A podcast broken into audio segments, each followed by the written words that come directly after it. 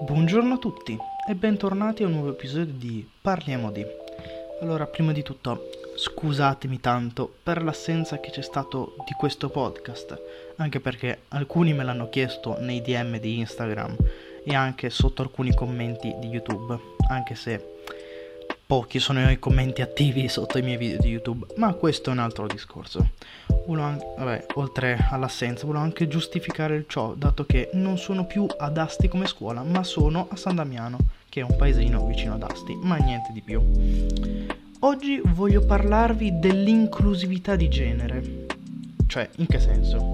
Allora, per farvi un esempio classico, eh, nella lingua italiana quando magari siete ad una riunione o dovete fare una convention così, um, se avete una platea, mettiamo anche di soli maschi, voi cosa dite? Ciao a tutti, che è giusto. Poi, se invece vi capita una platea di sole donne, cosa dite? Ciao a tutte. Ma se invece vi capitasse una platea di 50% donne e 50% maschi, per fare così? Nell'italiano corretto dovremmo dire buongiorno a tutti. Io adesso ho utilizzato ciao, ma sì, nel modo informale dovremmo dire buongiorno a tutti, dato che tutti è, è nella lingua italiana l'utilizzo corretto per salutare una moltitudine di persone nello stesso posto. Ma alcune persone che non si sentivano eh, prese, diciamo, in considerazione nel discorso hanno deciso di riformare in parte la lingua italiana, facendo partire un casino di cose che non avevano senso. Ad esempio, lo schwa. Che cos'è lo schwa? Lo schwa semplicemente... Avete presente la E in stampatello minuscolo? Quella lì che fa, sembra che parta facendo una C, poi inizia a scendere per poi tornare subito indietro. Ecco, focalizzatevela in mente. Ok? Adesso quella lettera lì giratela di 180 gradi verso destra o verso sinistra, non importa. Ecco, quello lì è lo schwa. Lo schwa dovrebbe avere questo suono. Uh, cioè un suono vuoto, neutro, che fa la tua bocca senza che tu, vada a dargli, senza che tu gli vada a dare una determinata, not, una determinata nota, ovviamente riferendoti magari a qualche altra lettera o all'interno di un discorso. Perciò, secondo queste persone, l'utilizzo corretto di questa lettera sarebbe ciao a tutti, che, a mio parere, se permettete, è un po' uno storpio della lingua italiana. Ovviamente io sono l'ultima persona di cui dovreste fidarvi, dato che io l'italiano già faccio pena, a scrivere non ne parliamo, non, alcune volte faccio ancora fatica a scrivere bene, perciò non prendete per oro colato quello che dico io. Più alcune volte mi impappino, ma questo qui è un altro discorso.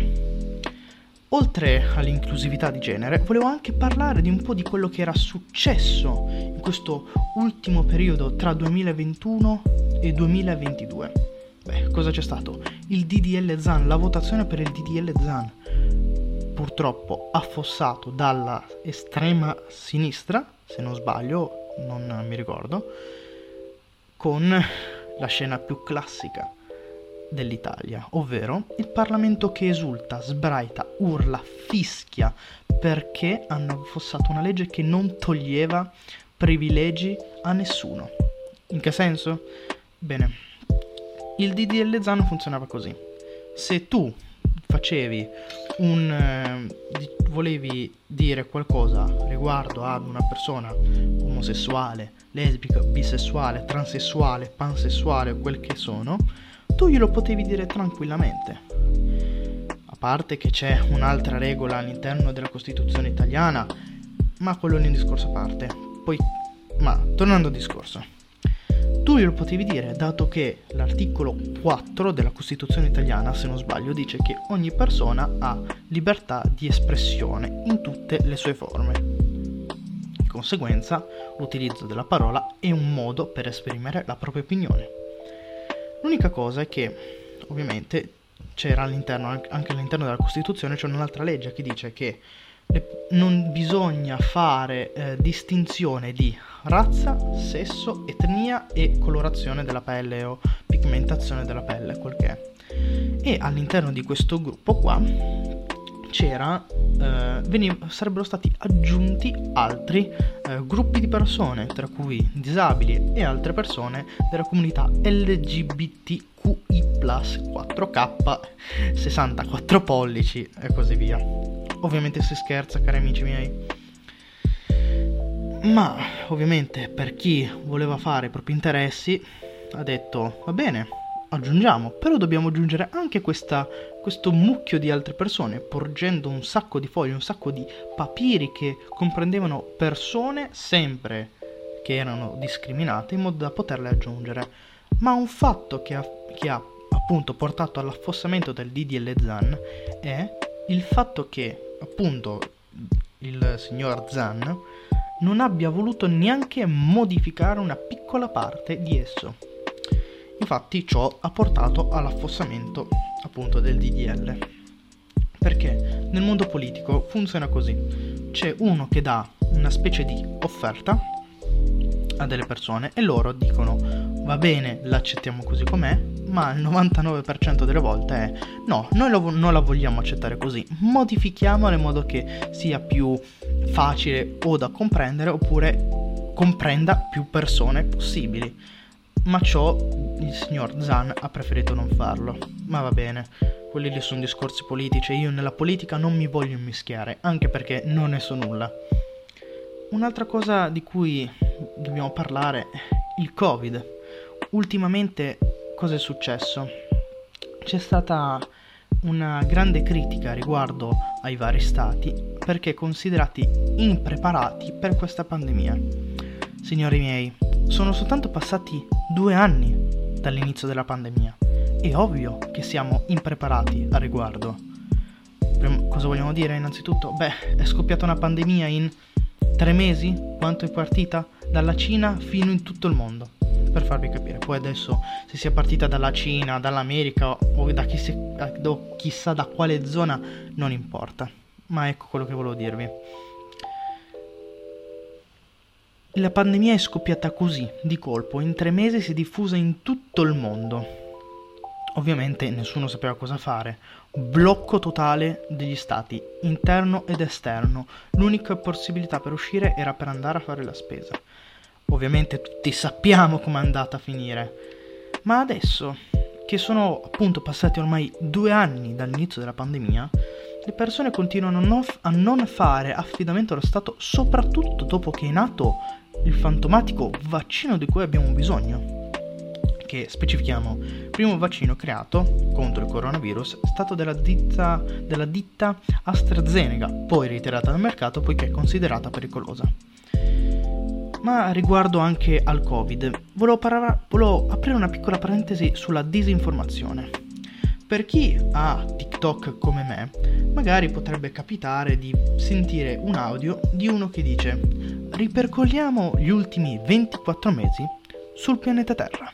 E da lì partono tutte le testate giornalistiche di Rai News 24, se non sbaglio, con la nostra cara giornalista, che tutti noi conosciamo e amiamo, tanto per parlare un attimino, e che parla di tutte le notizie successe negli ultimi anni riguardo alla pandemia.